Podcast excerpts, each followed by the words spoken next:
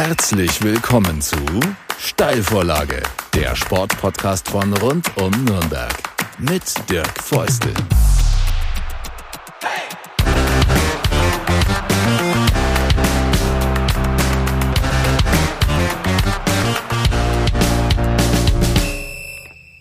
Eine neue Folge der Steilvorlage. Es ist die 20. Wir haben bereits die zweite Zehnerrunde voll. Es war schon genug Zeit für euch, uns euer Abo zu hinterlassen. Wenn ihr es noch nicht getan habt, könnt ihr es jetzt tun, vorausgesetzt, unsere Folgen gefallen euch. Und die neue Folge, die neue Ausgabe der Steilvorlage dreht sich um Basketball, ums Nürnberger Basketball, um die Falcons. Und ich freue mich ganz besonders, dass mein Gast Ralf Junge ist, Geschäftsführer, aber auch schon Trainer da gewesen. Auch schon beides in Personalunion erstmal Ralf, Servus, dass du da bist. Ich freue mich. Und äh, die Frage liegt auf der Hand. Was machst du lieber? Geschäftsführer oder Trainer? Das ist eine schwierige Frage. Da müsste ich sogar fast sagen, wahrscheinlich Trainer. Weil man schon äh, sich auch an dieses, ja, an das, auch an das Gewinnen, an das Erfolgreichsein äh, gewöhnt und, und, und da eine gewisse Abhängigkeit auch schon fast entwickelt. Und äh, das auch, weil ich auch, glaube ich, auch eine Sucht sein kann. Ähm, andersrum ist, glaube ich, der Cut jetzt mal in die andere Richtung für mich auch ganz gut. Neue Dimensionen, mal einen Abend frei und ein Wochenende nicht durch Deutschland fahren oder in der Halle sein. Ich glaube, tut mir selber mal ganz gut nach 25 Jahren an der Seitenlinie. Du kennst sicher auch Raul Korner, äh, Head Coach in Bayreuth, der hat zu mir mal gesagt, der kann ganz schlecht verlieren. Wenn er verliert, und das kommt in Bayreuth schon mal vor, dann ist quasi bis Mitte der Woche Land unter, äh, weil er halt einfach schlechte Laune hat. Also er sagt wirklich, er braucht dann ein paar Tage, wenn das Spiel Samstagabend ist, bis zum Dienstag, Irgendwann gewinnt schon das Neue die Oberhand, aber äh, das Alte zieht schon einige Zeit nach. Wie äh, ist das bei dir äh, mit dem Umgang mit Niederlagen, ob jetzt an der Linie oder am Schreibtisch? Ich glaube, ich bin ein, ein, Tick schneller als der Raul, in dem Fall zumindest. Ähm, aber es ist wirklich so, der äh, gerade wenn du verlierst, der Tag danach ist immer so ein Aufarbeiten. Da bist du, die, halbe Mannschaft schmeißt du raus und dem und schlägst den Kopf ab und ähm, ja, krempelst alles um und ähm, überlegst was taktisch und äh, wird alles auf den Kopf gestellt. So, dann, dann schaust du wieder eine früh Video an und dann grübelst du und dann sozusagen, wenn es dann wieder losgeht, dann ist eigentlich auch wieder Fokus da. Aber diese, diese äh, Abfolge, ich glaube, die ist bei allen gleich. Beim einen dauert es vielleicht ein bisschen länger als beim anderen. Wobei ich schon immer sagen musste, wenn ich dann mit so einem Spiel abgeschlossen habe, mhm. dann habe ich auch abgeschlossen. Also ich bin auch keiner, der so grandios drin ist, äh, dir zu erzählen, wann vor sieben Jahren, in welcher Spielminute wer welche Aktion gemacht hat. Mhm. Also ich schließe dann sozusagen mit dem Spiel ab und dann geht der Blick wieder nach vorne. Ich glaube, sonst würdest du irgendwie dann sonst auch mal durchdrehen, weil mhm. es ist halt so, man verliert halt hin und wieder mal, auch wenn man viel gewinnt. Ähm, aber das ist immer so, das ist etwas, worauf ich mich jetzt andersrum gesagt auch freue. Ja äh, dass ich vielleicht mal sozusagen den Sonntag nach dem Spiel nicht mit dem Spiel beschäftigt bin, sondern das darf dann der neue Trainer sein. Und ich äh, gehe vielleicht mit äh, meiner Partnerin äh, gemütlich äh, spazieren und genieße den Tag. Das ist, dann, das ist dann die neue Dimension in meinem Leben.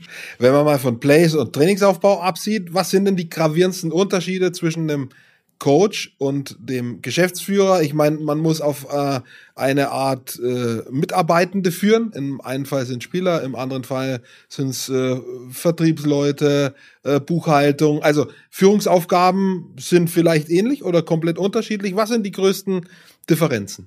Nein, ich glaube sogar, äh, genau, wie du es ja eigentlich schon sagst, die Parallelen sind unheimlich groß. Du hast es im Sport, ist es nur direkter und schnelllebiger oft, weil du natürlich immer sofort gemessen wirst. Wenn du verloren hast, ist alles schlecht, selbst wenn du mit einem Punkt verloren hast oder unglücklich.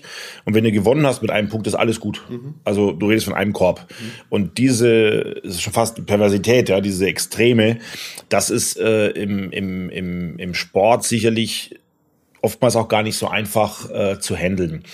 Ähm, aber die Abläufe sonst sind eigentlich ähnlich wie, wie, wie dem Unternehmen. Ja?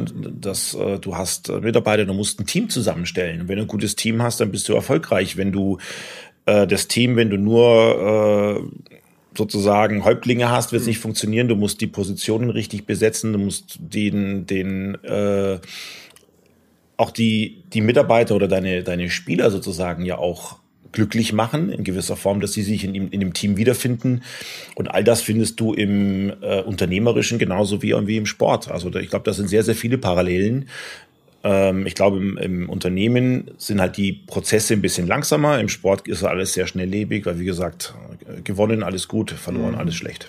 Äh, und äh, trotz allem schaut ja jeder so erstmal so meistens auf Science, der Trainer schaut auf Science, die Spieler schauen auf Ihrens, Geschäftsführer schaut erstmal auf Science. Da fehlt manchmal vielleicht der Blick für den anderen, vielleicht auch nicht. Aber der Geschäftsführer muss wissen, am Ende Profisport ist Profit Center, muss irgendwie die Kohle reinkommen, am besten ein bisschen mehr als man braucht, ähm, um die Sachen sicher zu gestalten.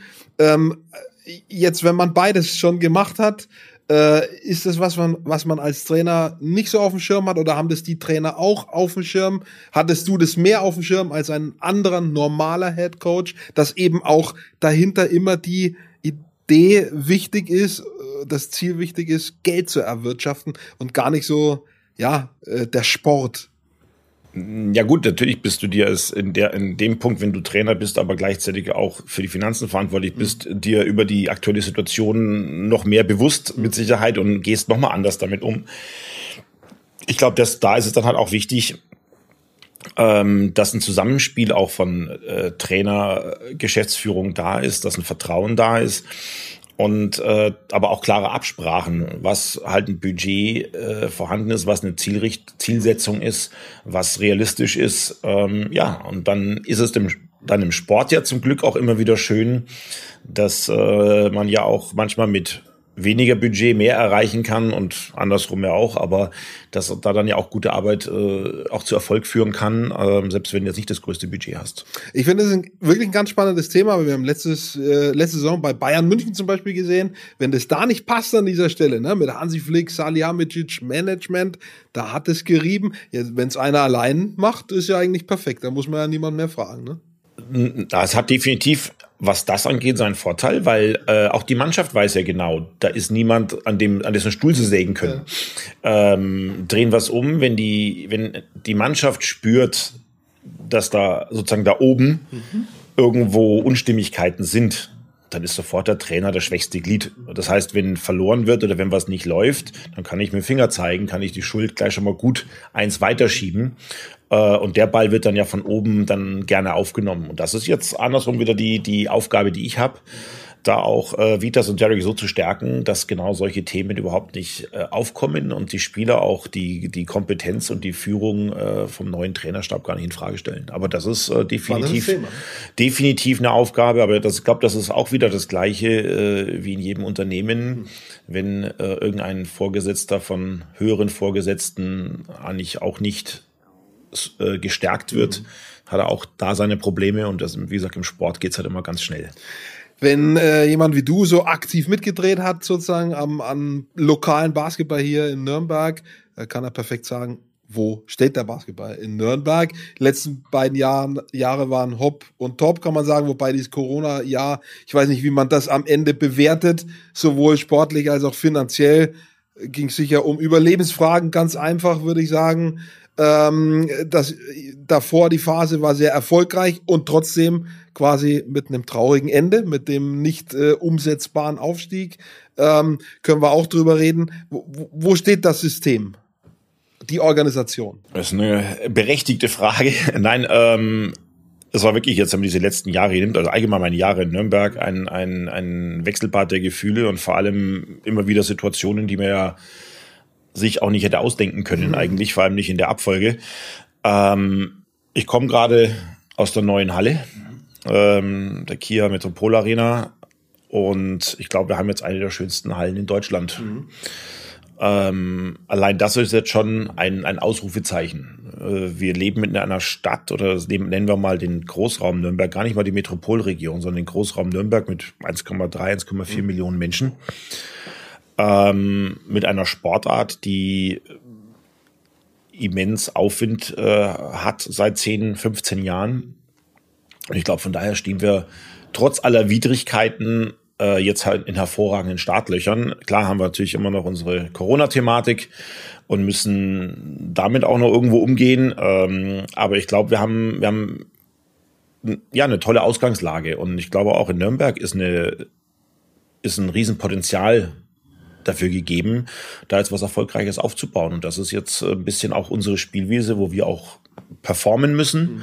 äh, wo wir uns etablieren müssen, wo wir auch ähm, wegkommen jetzt auch durch die neue Halle mit Sicherheit von so diesem semi-professionell äh, in eine, auf ein professionelles äh, Level. Wir haben äh, mit dem Basketball die wunderbare Gelegenheit, Event und Sport äh, zu kombinieren, äh, was das Thema angeht. Und glaube, das haben wir, das geht sogar im Basketball schon von Haus aus viel mehr als in den anderen Mannschaftssportarten, weil es einfach auch Musik, Lifestyle zum Basketball dazugehört und auch durch äh, die Amerikaner schon ganz anders gelebt wird. Mhm. Und dass wir das auch mit reinbringen. Ja, und mit Werk B Events haben wir natürlich da nochmal einen genialen Partner, der das Thema Event dann auch bespielen wird. Also ich glaube, ja, wir haben, wir haben eine, eine tolle Chance. Mhm äh, eine tolle Ausgangslage und dann macht es auch keinen Sinn, jetzt so viel in der Vergangenheit da hinterher zu weinen, ähm, sondern wir blicken nach vorne. Die letzte Saison ähm, was soll man sagen? Uns hat's, also gebeutelt ist ja gar kein äh, Ausdruck. Wir waren insgesamt sieben Wochen raus. Wir waren alle infiziert. Wir hatten alle Symptome. Mhm. Ähm, ja, also von daher, die letzten acht Spiele haben wir nur gegen die beiden Finalisten und äh, gegen den Hauptrunden ersten verloren. Mhm. Hat man, und alle knapp. Ähm, da haben wir eigentlich gesehen, was möglich gewesen wäre vielleicht. Ähm, aber die Saison war, wie sie war. Also das, da hilft auch hinterher Weine nichts. Und, und wie gesagt, und jetzt haben wir einen, einen tollen, einen tollen Neustart. Und da freuen wir uns drauf.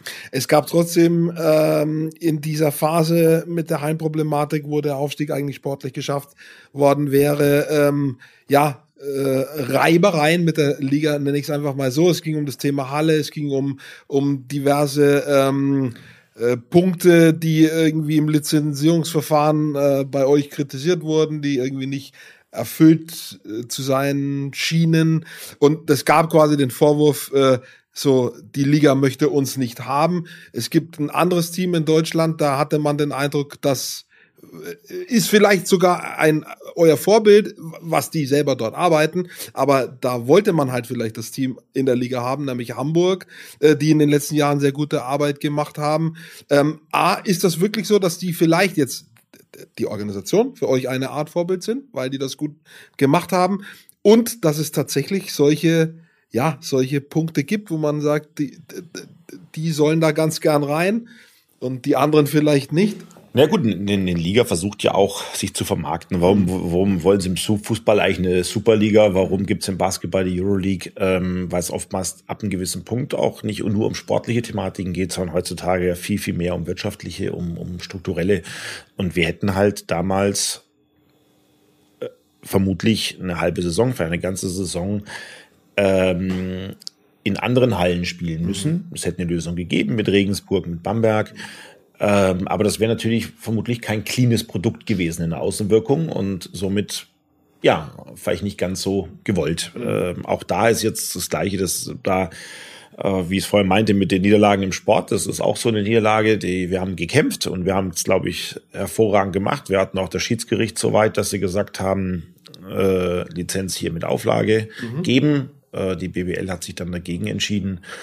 Ähm, ist so. Mhm. Und äh, ja, und wir haben jetzt äh, sozusagen den, den, den Ball wieder aufgenommen. Die Halle steht jetzt da. Ja. Uh, die ist äh, hervorragend. Mhm.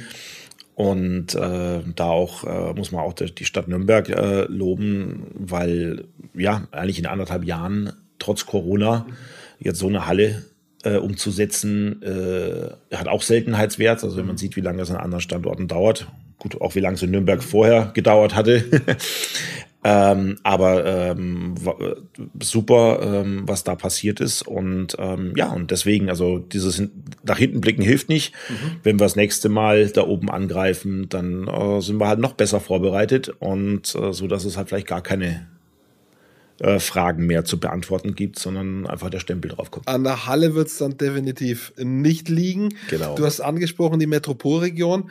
Ähm, es gibt natürlich auch Basketballstandorte, die liegen sogar in dieser Metropolregion Nürnberg, Bayreuth, Bamberg. Ähm, ziehen die euch Leute auch Sponsoren? Oder ist trotzdem Basketball so lokal, ähnlich wie Handball auch, äh, dass die, die Konkurrenzsituation im Sponsorenumfeld äh, da letztendlich oder auch im, im Zuschauerzuspruch gar nicht gegeben ist letztendlich. Ich glaube sogar, ich glaube sogar der Fußball ist rein regional. Also ja, ich ja. weiß nicht, ob der VfB Stuttgart einen ja. überregionalen Sponsor hat als Beispiel oder der erste FC Nürnberg, also so richtige überregionale Sponsoren.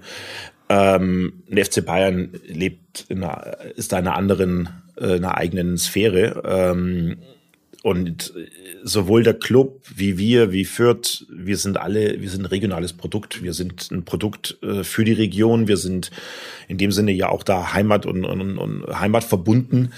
Und äh, wenn mal jemand sozusagen von weiter aus 50 Kilometer kommt, dann freuen wir uns, aber das ist eher die Ausnahme. Und du wirst auch nicht wirklich erleben, dass ein Nürnberger nach Bayreuth fährt, um sich ein Basketballspiel anzusehen, außer äh, er fährt hin, weil er mit Basti Dore verwandt ist. Ja, ähm, oder du bist selbst Basti. Ja, ja, genau. Also das, da so so so ehrlich muss man eigentlich sein. Also das und dazu, ich mache das auch lang genug und das Thema ja. überregionale Sponsoren. Was will ich als Sponsor? Ich möchte, ich möchte selbst hingehen. Ich möchte mich da wiederfinden. Ich möchte mit meinen Kunden hingehen. Ich möchte vielleicht eine Plattform für meine Mitarbeiter haben. Ähm, ich möchte die Region unterstützen, damit die Region attraktiv ist. Und das tue ich doch dort, wo ich bin. und äh, klar gibt's irgendwo ein paar Firmen, die dann so überregional sind, aber die sind halt dann Sponsor von Olympia oder vom FC Bayern oder in, in Nationalmannschaft, mhm. aber die, äh, aber eben nicht vom Club oder von uns. Mhm. Äh, wie ist Nürnberg, wenn man, wenn es darum geht, wer spielt denn eigentlich Basketball? Wie ist die Lage hier? Äh, du kommst äh, aus äh, einer Organisation, irgendein Ursprung, die sehr gut Nachwuchsarbeit geleistet haben, sehr bekannt dafür sind auch. Basidore ist jetzt mal ein Beispiel, bei dem das auch sehr gut geklappt hat hier in Nürnberg. Aber er ist ja die Ausnahme. Das andere war schon eher die Regel mit, äh, ne, mit, mit starker Basis. Nürnberg mhm. hat so ein bisschen so, so Wellen gehabt. Ja. Also wenn man jetzt die letzten 15, 20 Jahre nimmt, da gab es eben genau diese Generation um Basti Dorit äh, rum, Simon Hauer damals und so weiter, auch Tim Ulbricht, der äh, äh Philipp äh, nochmal, der kurz da war.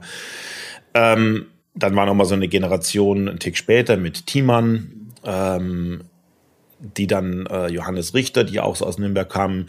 Dann hatten wir mal so eine kleine Generation, das war mal so Wellen, dann kam immer wieder so ein Loch. Und das ist gerade die, die Aufgabe, die eigentlich zu lösen ist, ähm, dass eine, so ähnlich wie wir das in Urspringen auch hatten, dass eine Kontinuität da ist. Also egal wer sozusagen oben rausfällt, weil er entweder Abitur gemacht oder, oder zu gut geworden ist, mhm. kam, war der nächste schon in den Startlöchern. Und das sind wir auch gerade dabei, eigentlich die Strukturen zu schaffen. Ähm, ich glaube, das äh, Konstrukt Tornados Franken ist ein sehr gutes Konstrukt. Äh, der Zusammenschluss von regionalen Vereinen, mittelfränkischen Vereinen, um die ambitionierten äh, Jugendlichen zu fördern. Und äh, mit den Tornados Franken spielen wir in der Jugend- und Nachwuchsbundesliga, also U16 und U19. Und ich glaube, da, sieht man auch schon die ersten Erfolge und, ähm, und positiven Schritte. Jetzt ist Basketball wieder Teil der Eliteschule des Sports, äh, der Bertolt Brecht Schule, die jetzt in einem Jahr ja neu neu gebaut mit mit mit äh, fantastischen Hallen und, und Sportmöglichkeiten ähm, wieder zur Verfügung steht. Ähm, ist auch wieder ein Quantensprung und eine Möglichkeit für uns auch da dann auch kontinuierlich gute Arbeit zu leisten und nicht immer nur sozusagen so fast schon ein bisschen Zufallsprinzip. Da sind gerade mal ein paar gute Jungs gut, die haben es gepackt, dann ist aber wieder ein Loch, sondern dass wir es dann hoffentlich schaffen, ähm, Jahr für Jahr gute Spieler rauszubringen ähm, und äh, davon auch selber zu profitieren, aber vor allem auch deutsche Basketball zu profitieren. Seid ihr mit dem, äh, ich bleibe noch mal kurz beim Basti Doretz, seid ihr mit ihm in Kontakt? Wie gesagt, er ist in Bayreuth, aber Basti, wer ihn kennt, Nürnberger mit Leib und Seele. Er ist hier drin in den Sportthemen, Clubfan. Genau. Also ich glaube, äh, ich würde mich jetzt täuschen, wenn er mit euch nicht irgendwie auch in enger Verbindung wäre. Nein, super enge Verbindung. Ähm, wir haben regelmäßig miteinander zu tun. Äh, der ist äh, ja Basti Dorit, Basti Schröder, unser Team-Captain, das sind eigentlich so Best Friends. Von daher, nein, wir sind da auf, auf ganz vielen Plattformen zusammen verbandelt und haben viel Kontakt und äh, ja, und, und du sagst das ja richtig, der Basti spielt zwar in Bayreuth, aber er identifiziert sich unglaublich mit Nürnberg, mit äh, uns als, als Nürnberg Falkens, aber eben auch mit dem ersten FC Nürnberg. Und eigentlich egal, was in, in und um Nürnberg passiert, ist er ein großer Sympathisant und ein ja, Befürworter. Cooler Botschafter auch. Und äh, Schröder angesprochen, ähm, wie wichtig ist auch so eine Legende im Team zu haben, so eine Integrationsfigur, die noch aktiv ist, ja. Wobei ich glaube, so allzu lang wird er nicht mehr auf der Platte sein. Genau, also das, äh, nein, also die, die erste Frage beantworten, das ist, glaube ich, mit das Wichtigste, dass ein, dass ein Verein oder ein Club ein Gesicht, Gesichter hat. Ja. Ähm, und das, also ich werfe ja immer vielen auch vor, dass dann, wenn jedes Jahr sozusagen der Sack aufgemacht wird, zehn neue Spielereien, man schüttelt und schaut, was passiert ähm, widerspricht auch meiner Philosophie, wie man eben auch wieder dauerhaft mhm. Erfolg hat, weil man da doch irgendwo auch die Kontinuität die Basis ist. Mhm. Und äh, Basti ist natürlich jetzt an dem Bereich eine Ausnahme, der hat sein ganzes Leben hier in Nürnberg, gut in Heroldsberg angefangen, aber in Nürnberg Basketball gespielt hat. Ähm, und ja, es gilt natürlich auch wieder so den, den, den Nachfolger zu finden. Ja, wir haben wieder einige Junge, die da schon in, in, in die Fußstapfen treten. Wir haben auch ein, ein, ein paar sozusagen Zurgroste mhm. mit einem Jonathan Meyer oder einem Jackson Kent, die jetzt auch seit äh, vier Jahren jetzt hier in Nürnberg sind und sich pudelwohl fühlen und eigentlich Nürnberger geworden sind. Ähm, aber ja, ich bin völlig bei dir. Ein, ein Verein braucht Gesichter, braucht Kontinuität und Aushängeschilder. Es, es gab ich weiß gar nicht, ob das noch so, das wäre eben meine Frage, so en vogue ist. gab eine lange Phase dieser sogenannten Farmteams. Bamberg hatte das mit Baunach, äh, teilweise mit BBC Coburg. Bayreuth hatte das auch mit BBC Coburg das kommt und geht irgendwie, mal funktioniert das, mal funktioniert das nicht. Ähm, seid ihr da auch irgendwie dran an, so was Spieler betrifft, so Doppellizenzen, dass die da und da spielen dürfen? Ist das für euch ein interessantes Modell von den BBL-Standorten? E-, eventuell den, der halt da dran ist, irgendwo bei euch Spielpraxis geben zu können. Ist es für euch ein Thema oder sagt ihr, wir wollen das irgendwie mit eigenen Leuten machen? Wir werden das perspektivisch mit eigenen Leuten machen, weil also wir arbeiten aktuell sehr, sehr eng mit Ansbach zusammen, äh, die in der Regionalliga spielen, Martin Idis. Ähm, du hast halt immer das Thema, am Ende des Tages perspektivisch brauchst du eine Lösung vor Ort, weil wir reden ja von Förderung junger Spieler. Mhm. Und wenn sie auf der Autobahn sind, förderst du nicht. Also es geht nicht nur um das Basketball, wenn du jetzt einen jungen Spieler nimmst, der vielleicht in die Schule geht oder äh, im Studium steckt, aber gerade auch wenn du einen Schüler nimmst, ähm, die haben genügend um die Ohren, äh, denen würde diese zwei Stunden, die sie dann da, die sie dann im Auto sitzen, wenn sie die auch mal für Regeneration oder einfach mal mit Freunde treffen oder einfach nichts tun, dumm schauen, äh, verbringen können, ist manchmal vielleicht mehr geholfen. Und wenn sie dann äh, vielleicht sogar eine Liga tiefer spielen, aber nicht nur gehetzt und getrieben sind, ähm, Ausnahmen bestätigen die Regel, ja, aber ich glaube, am Ende des Tages musst du eine Lösung vor Ort äh, erschaffen und da sind wir ja auch gucken, wir haben Post SV die Partnerschaft, wir haben äh, mit, äh, mit den Tornados Franken ähm, und wir werden da sicherlich an, an Lösungen auch in Nürnberg arbeiten, ohne aber jetzt äh, einen Partner wie Ansbach äh, außen vor zu lassen, sondern mit denen wollen wir die nächsten Jahre sehr, sehr eng zusammenarbeiten. Ähm, aber eben auch immer mit so ein bisschen Blick auf die auf die Vernunft, ja, dass man nicht irgendwelche Jugendlichen äh, ja nur über die Straße jagt. Nach vorne geguckt, äh, nach diesen zwei quasi komplett unterschiedlichen Spielzeiten, gibt es eine, eine offizielle Zielsetzung für die kommende Spielzeit oder ist es, wie heißt es schön im Sport, äh, ein Schau mal von Spiel zu Spiel? Nein, es ist wir sind nicht der Verein, der ja. jetzt am Anfang den, den teuersten Kader hinstellen kann und dann schon die anderen alle vor Ehrfurcht erstarren, wenn sie die Namen lesen. Ähm, für uns ist, glaube ich, die wichtigste ba Basis auch dieses Jahr. Wir haben einen kleinen Kern gehalten, äh, um eben Basti Ströder, Jonathan Meyer, den, den Chris Feneberg, der sich toll gemacht hat und natürlich einen Jackson kennt. Aber jetzt geht es auch wieder darum, dass wir ein Team bauen, das auch als Team auftritt. Und dann glaube ich, dass wir da gut dabei sind. Ähm, und ja, und, und wenn alles gut geht, dann auch äh, den Schritt in die Playoffs schaffen. Ich glaube, das ist ein ehrliches Ziel. Mhm. Ähm, man muss auch Respekt den anderen gegenüber haben, die ebenfalls viele kompetente Trainer und, und, und, und, Verantwortliche haben. Und wenn man das so sieht, auch zumindest mal jetzt so von den Kaderzusammenstellungen, die jetzt ja schon sehr äh, ja, überschaubar sind, ähm, gut dastehen. Und ähm, deswegen muss man immer ein bisschen abwarten. Und am Ende das Schöne ist ja am Sport, dass es eine Mannschaftssportart ist. Also, also am Basketball. Und ähm, dass dann doch das bessere Team äh, oft viel erreichen kann, so wie wir eben vor zwei Jahren, wie Leverkusen letztes Jahr.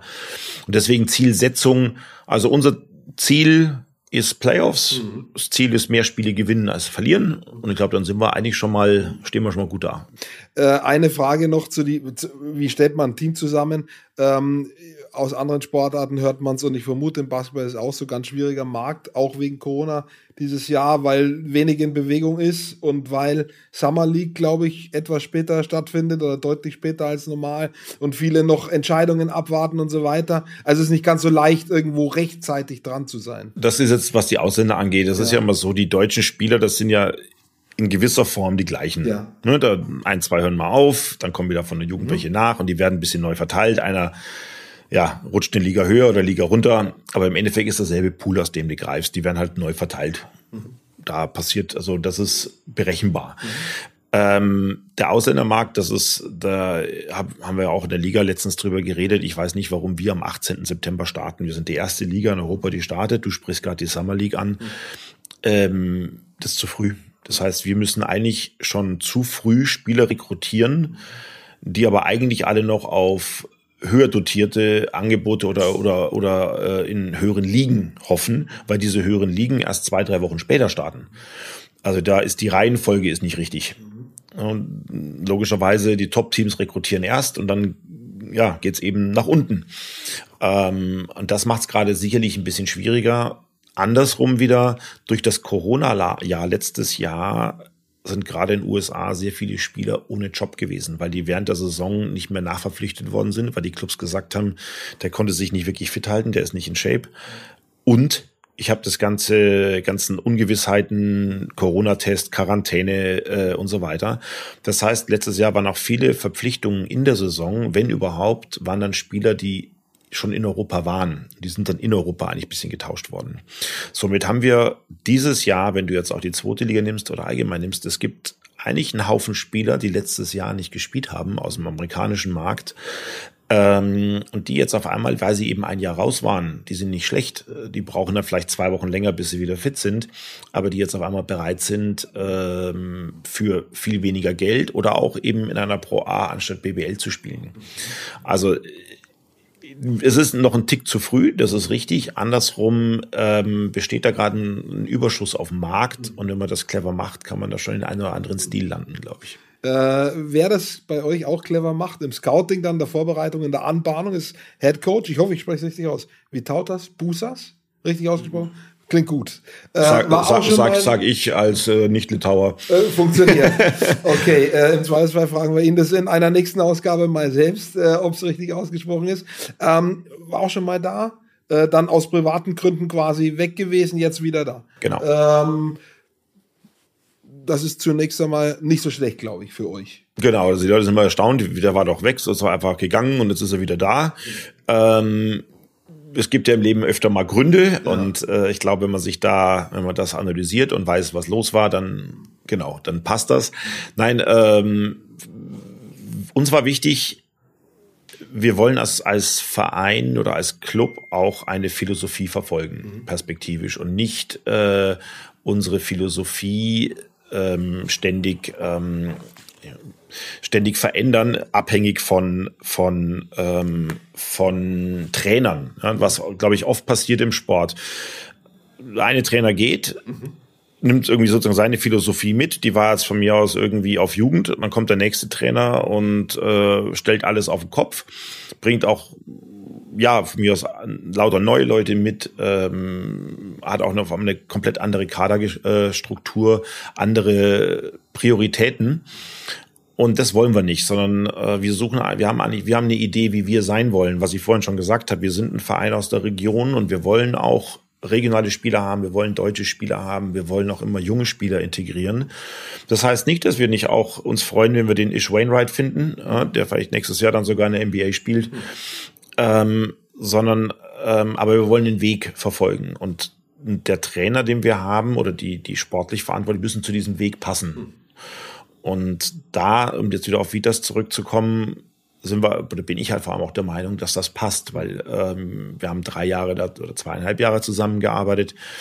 Er weiß äh, sozusagen, wie, wie, wie wir ticken und wir wissen, wie er tickt. Und äh, wir können so mit diesem eingeschlagenen Weg als, sagen wir es mal, noch junger Verein mit vielen äh, Stolpersteinen in den letzten Jahren, aber äh, unsere Philosophie und unsere, unseren, unseren Weg weitergehen und diesen, diesen noch weiter bekräftigen und, und, und, und stärken.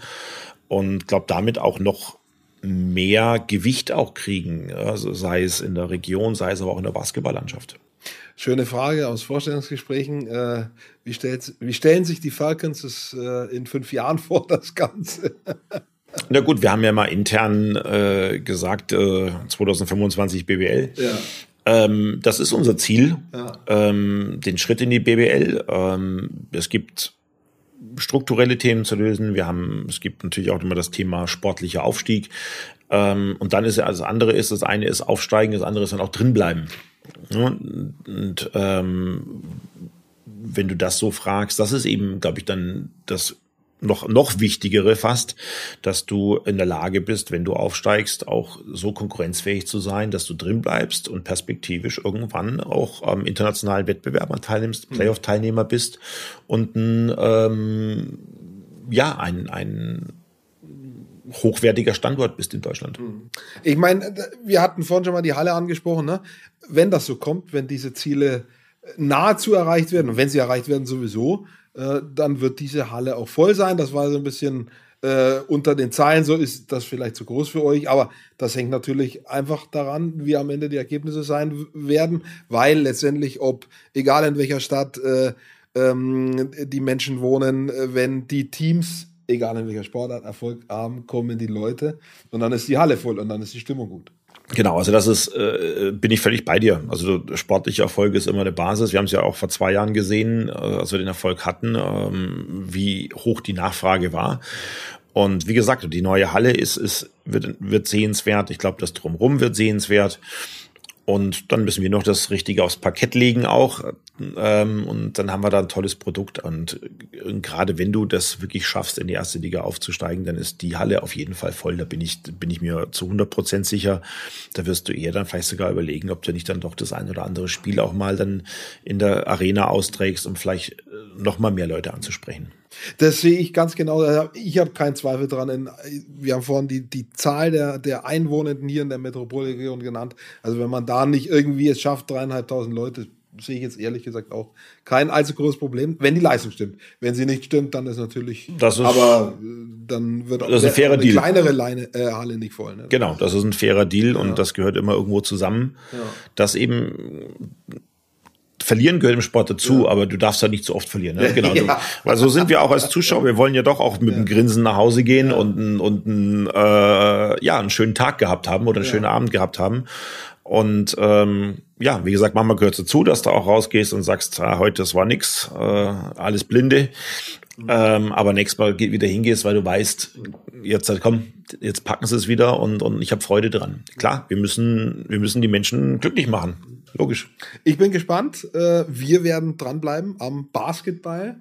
Und äh, danke für, fürs Eintauchen jetzt mal in die Basketballwelt. Haben wir hier in der Steilvorlage noch nicht gemacht. Es wurde Zeit. Ja, sehr gut. Und äh, ich habe so, ich gucke so nebenbei mal so ein bisschen auf meinen Zettel ich habe alles durch. Hast du noch was auf dem Herzen, wo du sagst, Mensch, das möchtest du jetzt noch loswerden? Hier bei uns ist die Plattform, die du. Nein, ist noch ein bisschen, es ist ja noch ein bisschen hin, aber es ja. geht auch schnell. Also ja, wir werden ja am 2. August geht's Training los. Am 4. und 5. September werden wir ein Vorbereitungsturnier machen äh, mit Ludwigsburg, Braunschweig, zwei BBL-Teams. Jena kommt und das wird so das erste Mal, glaube ich, auch für äh, ja für alle die Chance sein, äh, in die neue Halle zu kommen und die Halle zu erleben. Und am 18 19. September ist dann das erste Saisonspiel gegen die Art and Dragons. Ja, und dann geht's los. Also das geht jetzt, geht jetzt schnell. Das sind sieben, acht Wochen. Ähm, die Saison beginnt und wir freuen uns natürlich natürlich auch in Erwartung, was äh, die Corona-Regularien sagen, aber dass die, dass wir die Zuschauerkapazität, die erlaubt ist, dass wir die auch füllen und äh, ja und endlich wieder mit Emotionen, mit Stimmung in der Halle ähm, in die neue Saison gehen können. Das wäre tatsächlich der größte Wunsch. Äh, und wenn es so ist, dann hätten wir auch dieses Corona-Thema im Griff, wenn das alles genau. äh, möglichst zahlreich wieder erlaubt ist und wenn nicht zahlreich, dann wenigstens mit einer gewissen Kapazität. Das wäre schon schön. Eben auch äh, jetzt äh, dann im Herbst und Winter, ne, wenn wieder diese, diese kritische Phase losgeht, die ihr, du hast es angesprochen, ihr habt es ja selber leidvoll äh, als Team mit miterleben müssen, quasi mit einer Welle, die durch, die durch euer Team gegangen ist. Ne? Ja, genau. Also das, äh, den, wir haben einen gehörigen Respekt ja. nach dem, was passiert ist, aber andersrum auch da wieder, wir blicken nach vorne und, und äh, es gibt ja inzwischen doch Möglichkeiten, äh, sich zu schützen ja. äh, durch äh, Impfung und auch Tests und äh, verschiedenste Verfahren. Und da, da setzen wir auch drauf. Und ich glaube, da geht es uns nicht nur im Sport so. Wir alle äh, wollen nicht nochmal im Winter, den wir eigentlich zu Hause verbringen, sondern wir wollen ja doch auch die schönen Dinge des Lebens genießen. Perfektes Schlusswort. Euch viel Glück dabei. Danke fürs Dasein. Dankeschön. Euch draußen danke fürs Zuhören, für eure Aufmerksamkeit. Ich habe schon am Anfang zum Abo aufgefordert. Ich tue es auch nochmal zum Ende, wenn es euch gefallen hat. Bitte Abo hinterlassen und beim nächsten Mal wieder einschalten. Dann geht's um Triathlon.